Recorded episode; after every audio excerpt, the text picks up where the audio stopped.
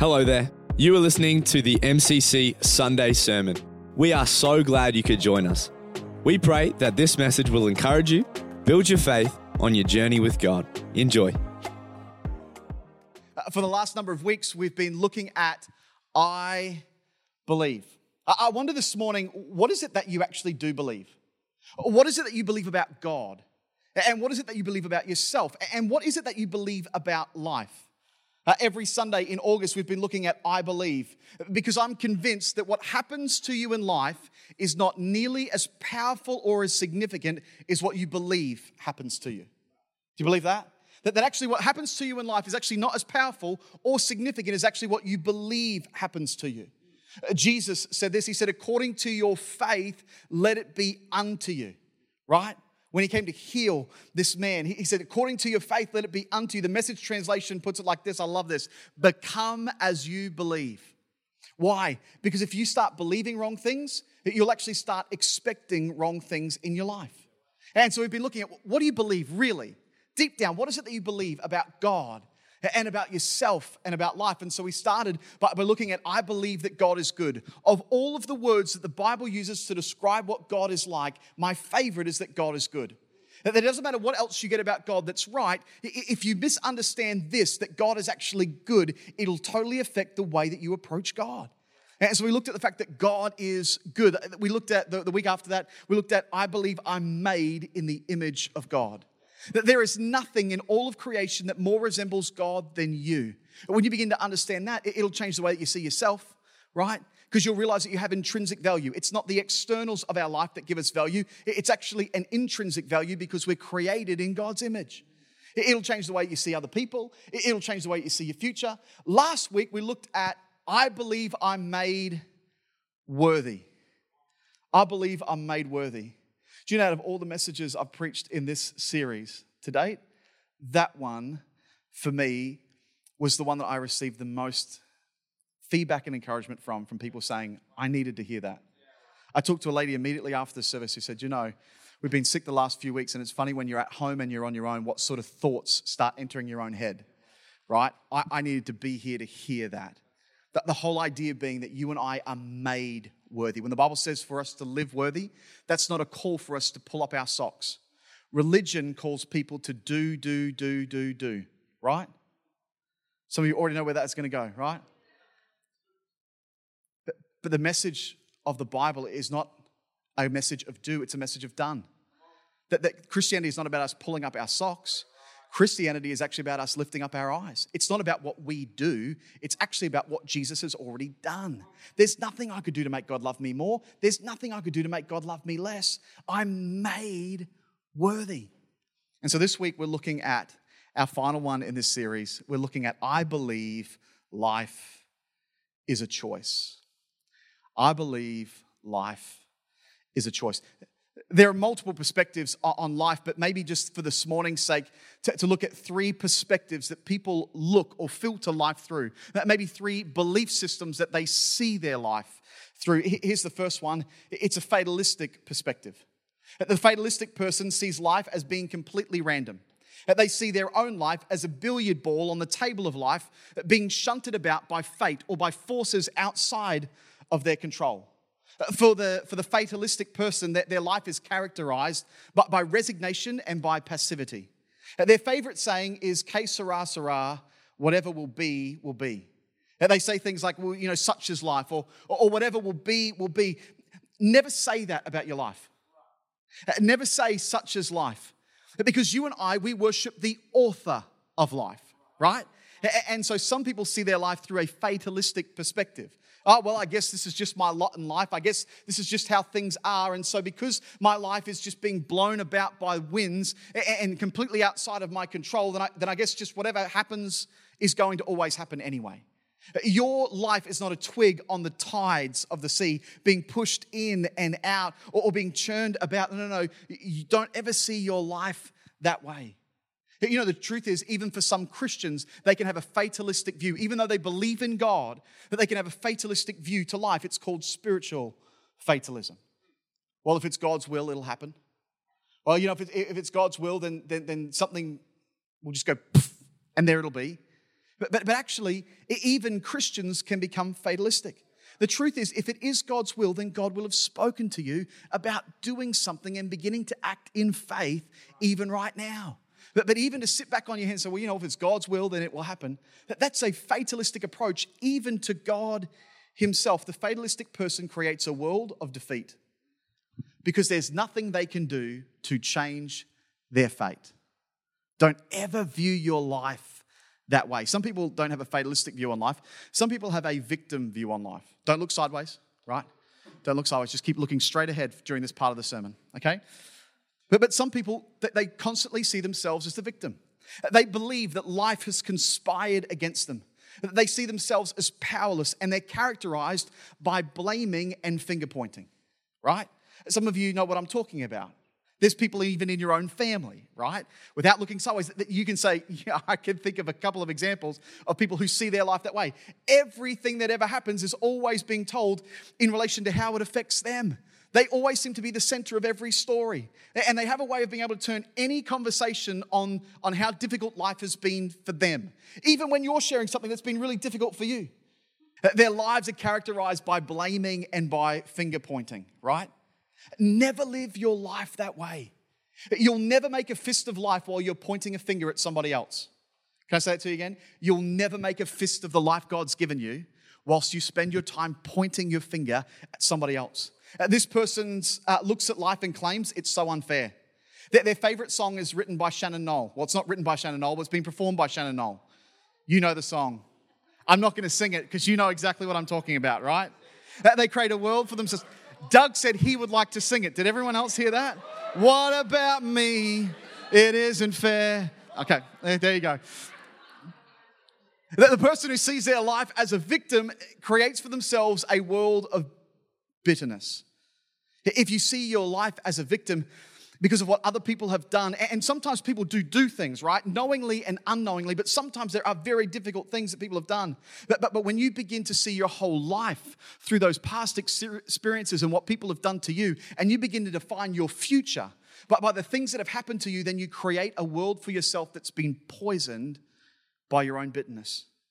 The person who sees their life as a victim creates for themselves a world of poison and bitterness. And ultimately, they end up destroying anything that comes close to them. sometimes they can be incredibly gifted people, but, but that gift and what God wants to be able to do through their life is so shrouded by that hurt and by that bitterness because they see everything as what others have done to them. Don't live your life with a fatalistic perspective. Don't do that. Don't live your life as a victim. There is another way to be able to live, and that is with a faith filled perspective. The person with a faith filled perspective believes life is a choice. This person sees themselves as always having the ability to be able to shape the future.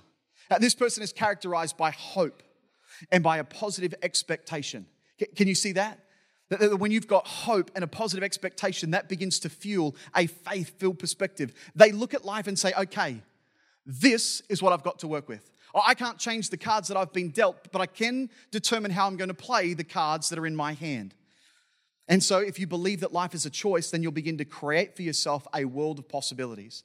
Not complaining, not pointing at others, not, not despairing before God, but beginning to take what is in my hands, the cards that I've been dealt, and beginning to say, God, help me to be able to create a world of possibilities. Lord, give me a hope and a future. If you're the author of life, then I believe that life is a choice. Deuteronomy chapter 30 and verse 19, this is what the Bible says. It's God, and He says, I call heaven and earth as witnesses today. Deuteronomy 30, verse 19. I call heaven and earth as witnesses today against you, that I have set before you life and death, blessing and cursing. Therefore, God says, choose life that both you and your descendants may live.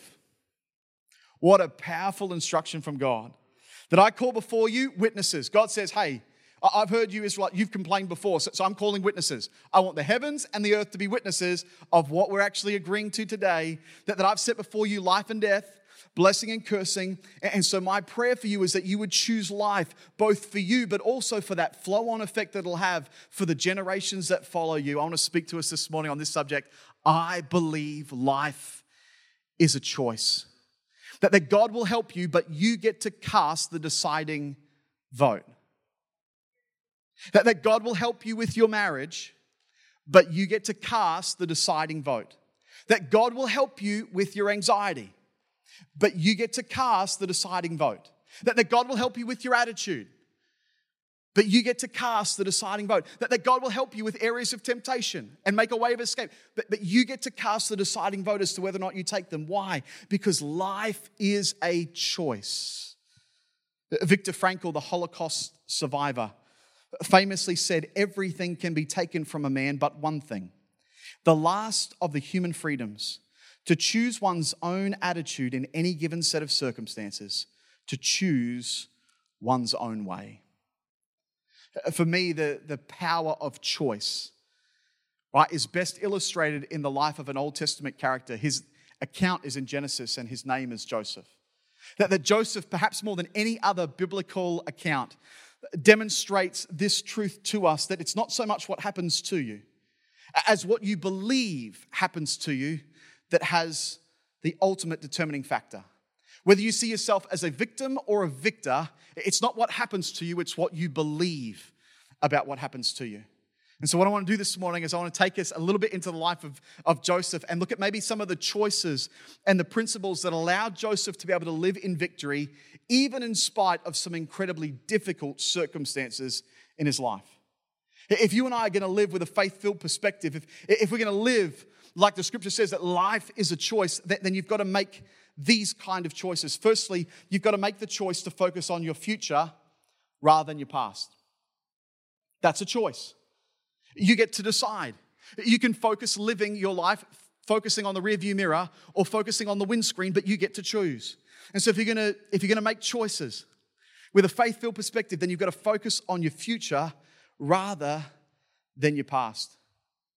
Joseph came from perhaps one of the most dysfunctional families.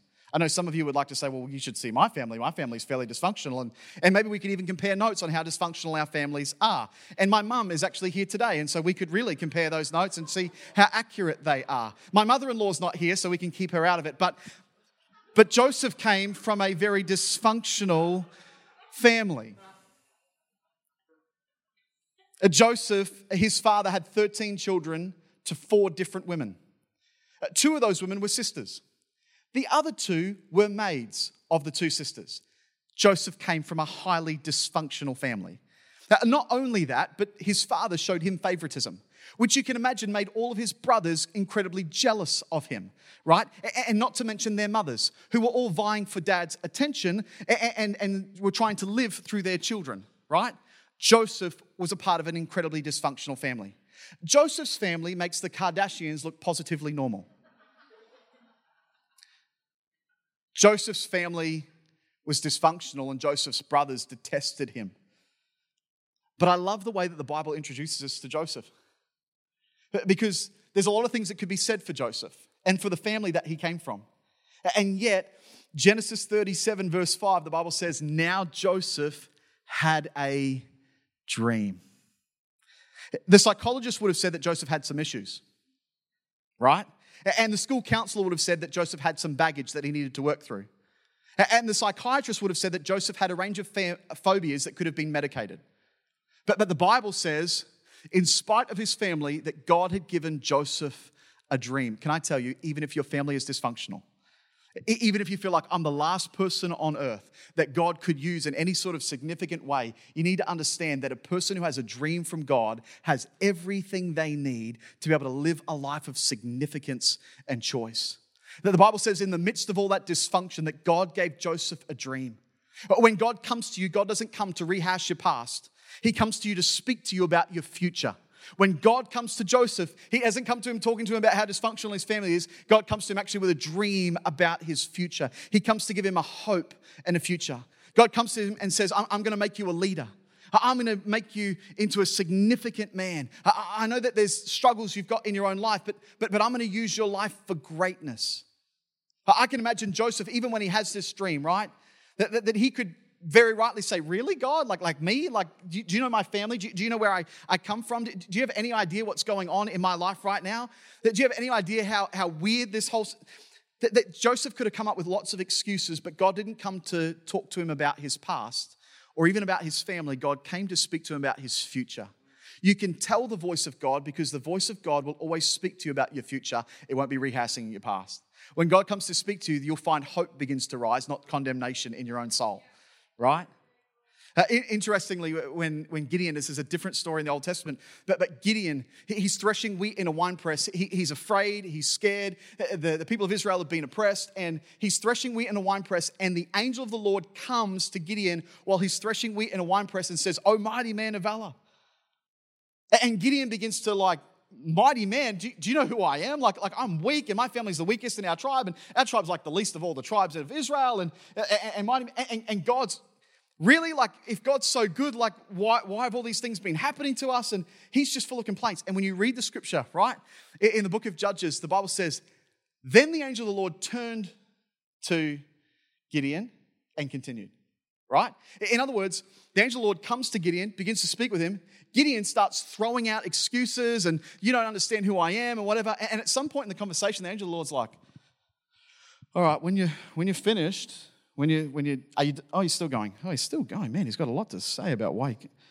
And then once Gideon had finally finished coming up with all of his excuses and all the reasons why God couldn't use him, then the angel of the Lord was like, oh, there's a break in the conversation. Okay, now he turns back to him. Why? Because God is not ready, God is not interested in rehashing the difficulties of Gideon's life, because God is coming to speak to him about his future, when you make the choice to focus on your future rather than your past, then you'll be able to hear God speak to you about your future because you'll stop talking. Never use yesterday's experiences to frame tomorrow's expectation. Don't live that way.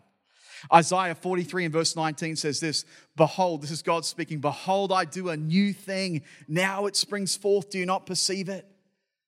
That, that God is doing a new thing. And so don't allow yesterday's experiences to frame tomorrow's expectations. Make the choice. I'm going to focus on my future rather than on my past. Here's the second thing you've got to do you've got to focus on noble desires rather than knowing all the details. How many people here, you're a details person, right? You need a detailed list. Uh, my wife is a details person. So much so that I realized this that, that, that for our honeymoon, right? On, whoa, some of you are like, where is this story going, right? Details and honeymoon, you're putting these two things together? You put those two things together, guys. I gave her an itinerary of all of the places that we were going, the transfers, the like flights, all that stuff. It was all a surprise. But then on our wedding day, I gave her the itinerary because I knew that she would be freaking out about where is this flight and where is this hotel and where is this place and whatever. Some people are like, they're in for the details. If you're going to live with a faith filled perspective, you've got to focus on noble desires rather than knowing all the details. But when God spoke to Joseph, he gave him a dream, but he didn't lay out the future for him. He didn't give him all of the details. God says, I'm going to make you a great leader, I'm going to make your life significant. End of story. He doesn't give him any more details. It, it, God could have said to him, now, now, the way that this is going to happen, Joseph, is, is you're going to be hated by your brothers right? So just here's the details. Uh, you're going to be hated by your brothers, and they're going to hatch a plan to be able to kill you. And then one of your brothers is going to think killing you is probably a bit too far, and so maybe we just throw you into a pit. And so they throw you into a pit instead of killing you. But then some like slave traders come past, and they think actually this is a chance for us to be able to make some money, and so they're going to sell you into slavery. But don't worry, I've got great plans for your life. They're going to sell you into slavery and, and take your like special coat, and they're going to tell your dad that you're dead. So don't worry, no one's going to come looking for you because your dad's going to be mourning because he thinks you've been killed by wild animals. But, but don't worry, Joseph, it's going to be okay.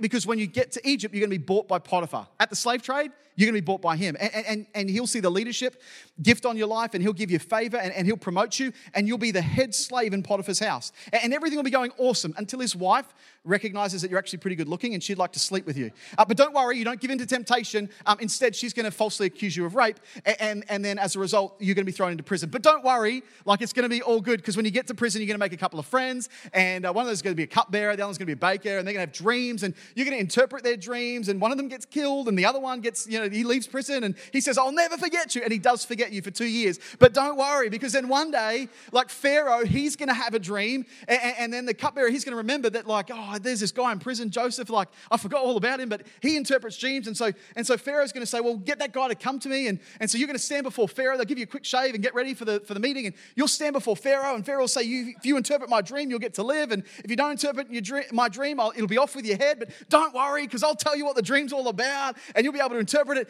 And man, Joseph, the plans I have for you, says the Lord, plans to prosper you and not to harm you, to give you a hope and a future.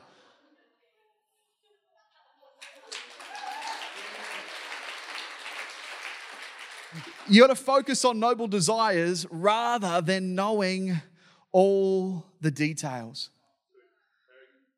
Because I've found in my life, perhaps you've found it in yours, that, that oftentimes God gives you a dream or a noble desire, but He doesn't give you all the details. I think God is wise in that because if He gave us all of the details, I don't know that Joseph would have signed up for what God actually had for his life. I mean, if God had come to Doug and Marty and said, Hey, I've got this great dream, I've got a burden since the foundation of the earth to establish this church and this community. And here's what it's going to cost you personally and in your own lives. Doug and Marty would have said, God, no, find somebody else. I'm sure there's somebody else who wants a dream like that, wants to do something significant. He doesn't do that. He comes with a dream. He shares a burden, right? He doesn't lay out all the details for us. And so if you're waiting for all of the details to line up before you do anything, you'll never do anything. Joseph didn't need to know all the details to step out in faith. God had given him a noble desire. Joseph, I'm going to cause your life to be significant. I'm going to make you into a great leader. And so he begins to live his life with that noble desire that God had given him. And so he's a slave. And even as a slave, Joseph is diligent. No, no, God has given me a noble desire. God's going to cause my life to come to great fruitfulness. God's called me to be a leader. And so he doesn't live like a slave. No, he begins to live like a leader who happens to be in captivity. And so he's diligent. And, Potiphar notices, man, this, this young guy, he, he's a slave, but he doesn't live like a slave. He doesn't act like a slave. He's so diligent. We should promote him. And, and eventually he puts him over his entire household. Why? Because Joseph is beginning to live out the dream and the noble desire that God's put into his life. That, that, that Joseph finds himself into a prison. And even in prison, the, the prison guards notice there's something different about this young guy. Like, like I know he's in here and that there's a whole lot of prisoners in here, but, but this guy, he just, he, he gets up before all the other prisoners. He's ironing his prison uniform. I mean, he, he's prepared. But whenever we call like everyone to like come and do the roll call, that everyone's sort of slouching and they sort of slumber out of their out of their jail cells. Not Joseph. He's kind of standing there. He's ready. In fact, he's the one person who's everyone else is making like little tools to like harm each other in prison. He's made himself a, a, a, clipboard so he can take notes from like the prison meetings, right? There's just there's something about this guy's life. Why? He doesn't know all the details, but he does know that God's given him a noble desire. And so he begins to live out of the noble desire, the dream that God's given him. Some people choose to only do something once they've got all the details. And the truth is, those people generally don't do very much. Others choose to live out in faith, functioning out of a dream, out of a noble desire. And those people begin to do something. And that something is what God magnifies and multiplies into the miracle. You don't have to know all the answers to be the answer. You'll be amazed what doors begin to open in your own life when you begin to live this way. Here's the third thing you got to focus on who you are, not where you are. This is kind of significant for, for Joseph's life, but also for you and I. Genesis chapter 39 and verse 2. The Lord was with Joseph, and he was a successful man, and he was in the house of his master, the Egyptian. It's an amazing thing that a slave in ancient history was successful and prosperous. Why? Because God was with him. And even though he was a slave, he didn't allow that mentality to become the portion of his life. That Joseph was successful and prosperous even in a foreign land, even in a foreign place, because God was with him. You've got to remember who you are rather than focusing on where you are. So many people, listen to me, as a pastor, so many people make the mistake of defining who they are by where they are. Oh, well, I guess this is just my lot in life. I guess it's just how it is. I guess this is just all that there is. And they look at where they are in life and they begin to think that must be who they are.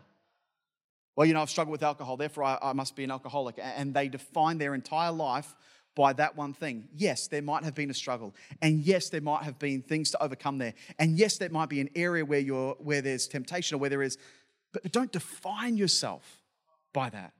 Don't allow your present scenery to define who you are. Joseph was in a slave house, but he never was a slave. Joseph was in a prison, but he never let the prison get inside of him. And so as a result, he was able to keep himself for greatness. If Joseph had started to identify his life with where he was, he would have slept with Potiphar's wife. Because he would have thought, I'm a slave. What else have I got to live for? It's only the here and now. I'll take what's on offer because I'm just a slave. This is just the confined nature of my life. I'll never be anything more than this. But because Joseph didn't identify his life with where he was, he identified his life by who he was. He said, I'm not going to muck around with that. God, I'm a man of God. God's created me for greatness. God's given me a dream and a purpose for my life. And I don't know all the details, but, but I'm not about to start fooling around here but because, because God's got a plan for my life. If Joseph had started identifying his life by where he was, he would have ended up sleeping with Potiphar's wife. Because that would have been a temptation. We think of Potiphar's wife like, you know, Potiphar's like an old guy and he's, you know, he's got all these slaves and stuff like that. And so Potiphar's wife's probably like this old lady and she's got like a walking stick and a glass eye. And she's like, Come here, Joseph, come here. Come on, Joseph. You're getting an insight into how I read the Bible, right? Potiphar was a wealthy guy. Likelihood is Potiphar's wife was closer to Joseph's age than Potiphar's age. And Joseph would not allow himself to go there because he wasn't about to define his life, who he was, by where he was. Because he refused to define who he was by where he was, Joseph kept himself for greatness. Proverbs chapter 4, verse 23 says this Keep your heart with all diligence, for out of it springs the issues of life. Joseph guarded his heart because he knew that God had great things in store for him. And so this was a temporary stop along the way. This was not the destination. He didn't know what the destination was, he just had a noble desire, right? But, but he knew enough to know I'm not going to define who I am by where I am. You might feel like you're in a small place. Don't become a small person. You might feel like you're in a tough place. Don't become a hard person. Guard your heart. Keep it soft, keep it tender. It's a choice. And you get to choose to focus on who you are rather than focusing on where you are right now. Here's the fourth one focus on what you do, not what others do. Come on, if anybody could have screamed at the top of their lungs, Other people have ruined it for me, it's Joseph, right? Instead, Joseph focused on what he did rather than what others did. Think about Joseph's life, what his brothers did to him. For some of us, that's not that hard to imagine because there's some things that have happened in our own lives that don't seem too dissimilar. I mean, no one's thrown us into a pit and sold us as a slave that I'm aware of, but there might have been some other things. Maybe some words spoken, maybe some other actions that have happened that, that where we were completely ostracized or, or maybe even hated or, or maybe even just owned by our own family and said, You're dead to me. If anybody could have said, Man, God gave me a great dream, but you, all of you, you've all wrecked the dream that God's given to me. It, it was Joseph. Then he's falsely accused by Potiphar's wife of doing something that he was completely innocent of doing. In fact, he can say, Actually, that's not how the story goes. But no one believes him. So that he's thrown into prison. And then, even in prison, people forget about him. He's trying to help others. Other people are just trying to help themselves. If anybody could have screamed at the top of his lungs, other people have ruined it for me. It was Joseph. And yet, you never hear that in the account of Genesis, Joseph ever saying anything to that effect. How many people do you hear who say, you know, when I was a teenager, God gave me this great dream, but you know, then this thing happened, and this person ripped me off, and this person did the wrong thing by me, and these people never recognized my gift, and you know, that ex employer or, or that ex-spouse or, or that ex-business partner, they, they totally ruined, they totally ruined the plan of God for my life. It was everything was going well until that happened. That pastor, that church ruined it for me. Do you know, um, on Friday afternoons, Ben Taylor and I have been at three o'clock praying. It's teenage boys around this, around the, the center like every afternoon. And so we're just praying, God, give us a bit of a plan and a strategy for how we're going to reach these young guys. Because we want the testimony of the four 11 year old boys who are trying to break in down the other end of the building on Friday afternoon, the testimony of their lives to be in 20 years' time. I made a decision to follow Jesus because I found these people in this building on Springs Drive. And as we're praying on Friday afternoon, I actually felt we need to pray for healing in people's lives. Because God has a burden to be able to give them, but He can't give them the weight of that burden until the healing has happened in their own heart. That God's actually got a burden for this place that He wants to be able to share, not just with the leadership team or with the pastors, but, but with the whole church. But, but maybe your past experience of a church has been such that, that for you, that ex employee, that, that ex lover, that, that pastor, that church hurt me. And therefore, I'm going to protect my family from the church. I'm not going to get too involved. I'm, I'm going to stay on the outskirts because it's too traumatic for me to get any more involved. Can I tell you, God wants to bring healing to that in your own life, right? Where you can look at what has happened, all of which might be very, very real, right? You can look at that and say, Do you know that happened? Man, there's some lessons to be learned from all of that, but it doesn't sting me anymore. It doesn't hurt me anymore. There's a pot plant in the back corner of this building. It's not traumatizing me. It's there, I'm not pretending like it's not there, but it's not affecting me in any way, right? Some people you meet, they never attempt anything for God ever again because of an experience that they've had. I want, I want to encourage you don't focus on what other people do, focus on what you're going to do. The only person who can get you out of the will of God is you. Never allow your life to be taken hostage by someone else. Well, you know, my ex wife, she, she, took the car and she took the house and she took the kids and she took my future. No, no one can take your future, right? She might have taken the car and the house and maybe even the kids, but she did not take your future. The only person who can give away your future is you. If someone else is holding your life ransom, it's you who gave it to them. Eleanor Roosevelt said this, and it's so true. No one can make you feel inferior without your consent. Think about Jesus on the cross. I realize this has gotten really quiet on this point, and half of what I'm saying right now isn't actually in my notes, but think about Jesus. That if anybody had the right to be upset, wasn't it Jesus? I mean, the religious leaders who were doing all these things in God's name are killing God right? The, the, the, disciples, they've all run away, they've all deserted, right? John is like incognito hiding there, but everyone else is like skedaddled, they're gone, right? The, Roman soldiers are mocking and beating Jesus, and they're casting lots for his clothes while he's hanging on the cross, just right there. If anybody had a right to be like, I'm taking vengeance, like, you want to see my might and power and strength? I will lift my hand and command the angels of heaven, right? It's, it's Jesus. And yet, notice what Jesus does. Jesus doesn't focus on what they do. Instead, he focuses on what? God, forgive them, for they know not what they do. God, don't let your focus be what they're doing. I'm not even going to allow my focus to be what they're doing. God, forgive them, for they know not what they do. Jesus made a choice that it's not about what others do, it's about what I do in this moment. And I choose to forgive them. What a powerful illustration. What, what a difficult challenge to be able to do on our own without God.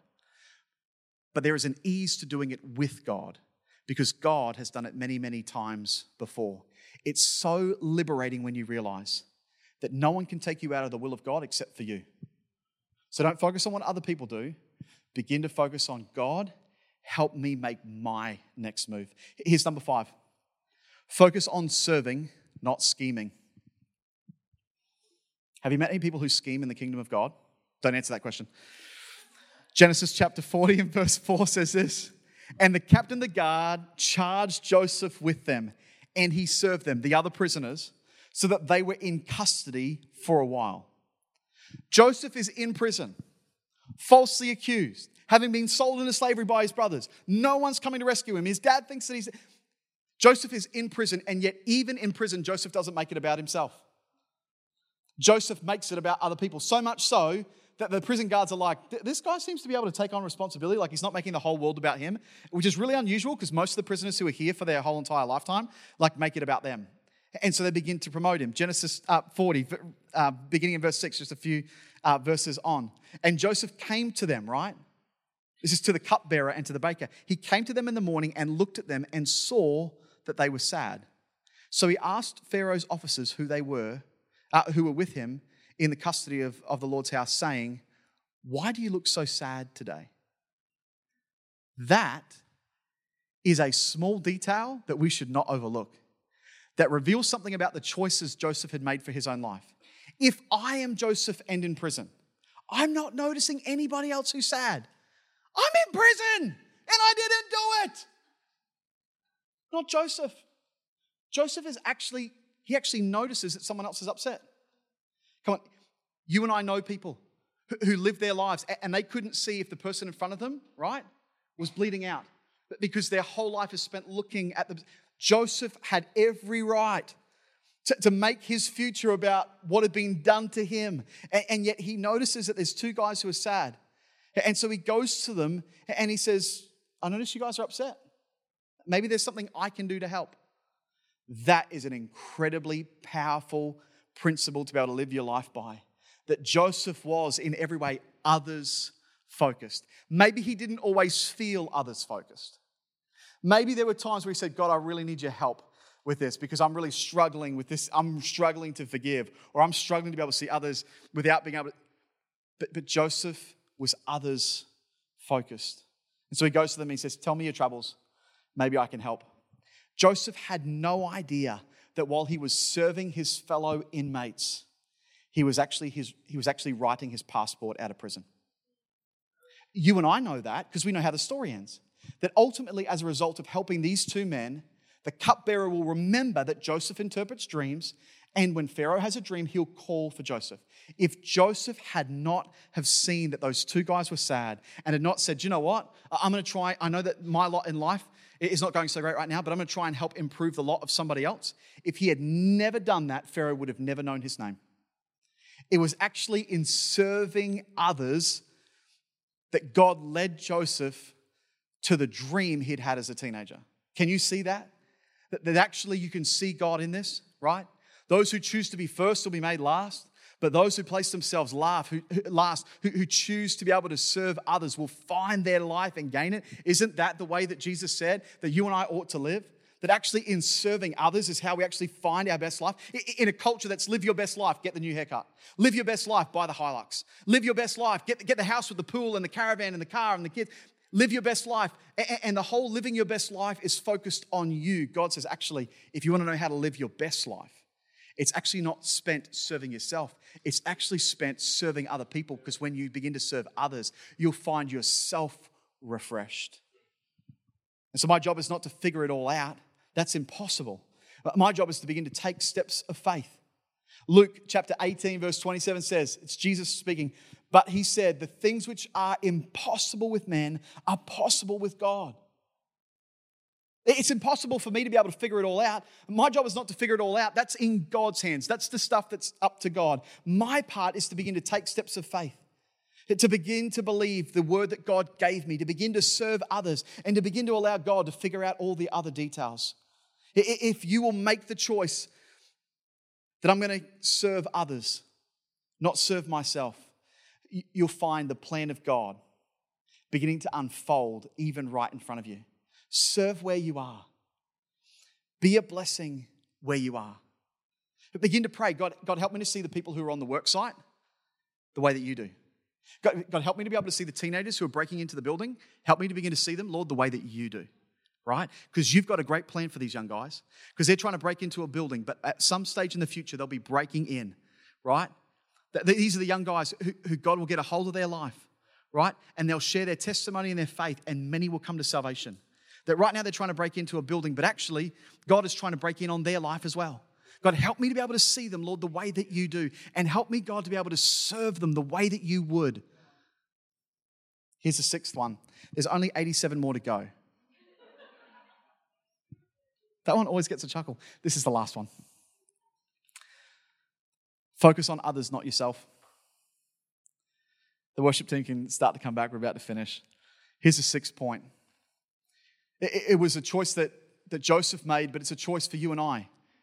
If we're going to live not, not fatalistically and not as a victim, but if we're going to live a faith filled life, then we've got to make the choice to focus on others, not on ourselves. Uh, there's a great book, perhaps you've, you've read it, called The Purpose Driven Life.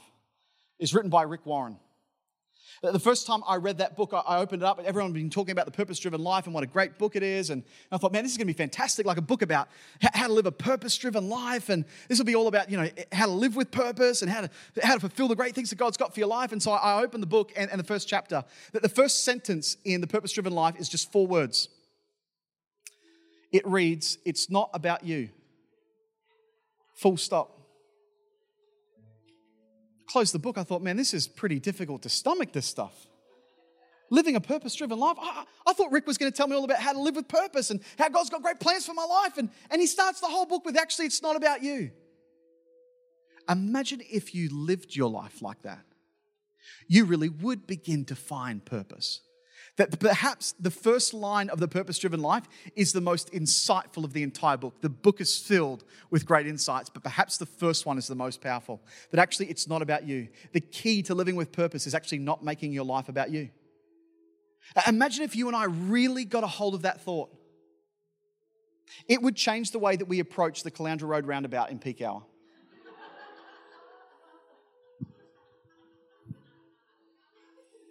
The people who are still chuckling drive Caloundra Road. You know, the, towards the end of Joseph's life, he sees his brothers again. It's 22 years later. They have no idea what's happened to Joseph. They've never seen him again. They sold him off, and when the slave traders took him away to a foreign land, they didn't see anything else. It's been 22 years since they've seen Joseph. Probably there's a fair bit of guilt attached to that. Because even though they hated him, they were all vying for their father's affection. That's why they hated him. And because his dad had shown favoritism towards Joseph, that's what made them so jealous. When they went back to their dad and, and took the garment, the, the, the coat that had been made for Joseph, covered it in blood so it looked like he'd been attacked by wild animals, they would have watched their dad break down in tears. And I reckon for those last 22 years, they would live with a sense of guilt. Not just because of what they did to their brother, but because of what they did to their dad. They were hoping with Joseph out of the picture that their lives would get better. Their lives actually got worse. Because their grieving father, they knew, was grieving in vain. They knew he was alive, they just could never bring themselves to tell him what they'd actually done. And so 22 years later, they meet Joseph again. And what's interesting about it is Joseph recognizes immediately these are his brothers, but they don't recognize Joseph. I wonder if we were in the same position as Joseph, what we might have done. But because here is the opportunity Joseph is the most, he's the second most powerful man on the earth. Apart from Pharaoh, he has ultimate power. I'll teach my brothers a lesson. Throw me in a pit, will they? Sell me off in slavery, will they? Joseph could have exacted revenge. There might have been days and nights where he actually thought about getting revenge. But here, 22 years later, not making it about himself, beginning to serve others, making some choices in his life, not to identify who he was by where he was, allowing God to bring some healing into his own life because there would have been healing that was needed. Joseph was human like you and I. There would have been time when he needed forgiveness. Perhaps God didn't bring them back into the story for 22 years because it took 22 years for the forgiveness to actually fully take place in Joseph's life. But 22 years, they come back into his life. And in Genesis chapter 50, it records for us what happens when Joseph sees his brothers again and when they finally realize, oh, heck, it's him.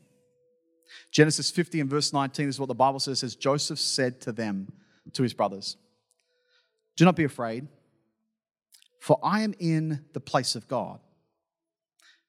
But as for you, you meant evil against me, but God meant it for good, in order to bring about, as it is this day, to save many people alive. Now, therefore, do not be afraid. I will provide for you and for your little ones. And he comforted them and spoke kindly to them. That's perhaps the greatest miracle of this entire story. That, that when Joseph sees his brothers, he can mean honestly, I know that you intended this for evil. But even what you intended for evil, God used it for good. There were nights when I cried. There were, there were times in the prison where I thought that, that everyone had abandoned me. And yet now, seeing you here and seeing what's happening with this famine and, and the wisdom that God's given me to be able to, I can see you meant it for evil. But God even took the things that you intended for evil and He used them for good. Ultimately, for Joseph, he realizes at the end of his life that his life is actually not about his life. That Joseph went through all of these different things because God was fixing not simply to make his life great, but to save the entire known world.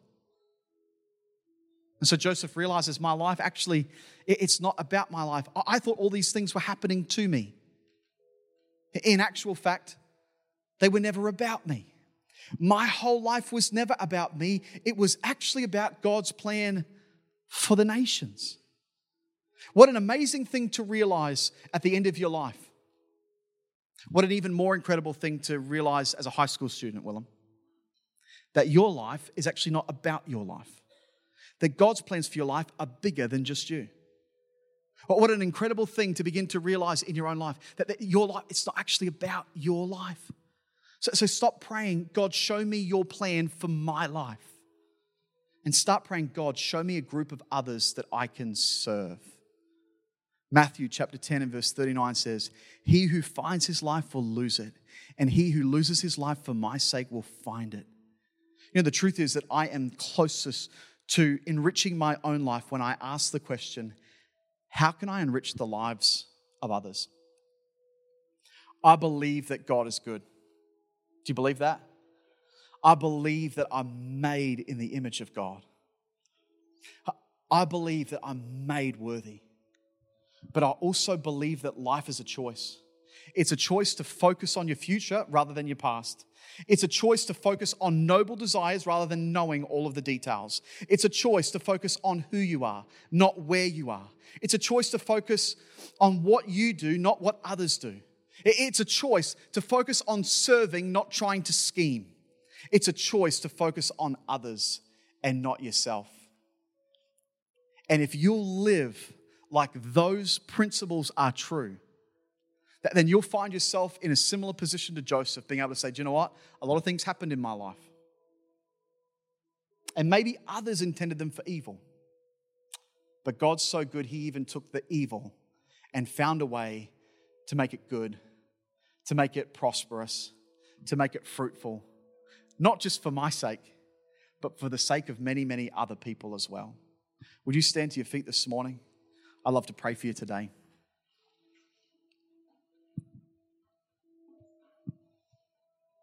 Just with every head bowed and every eye closed today.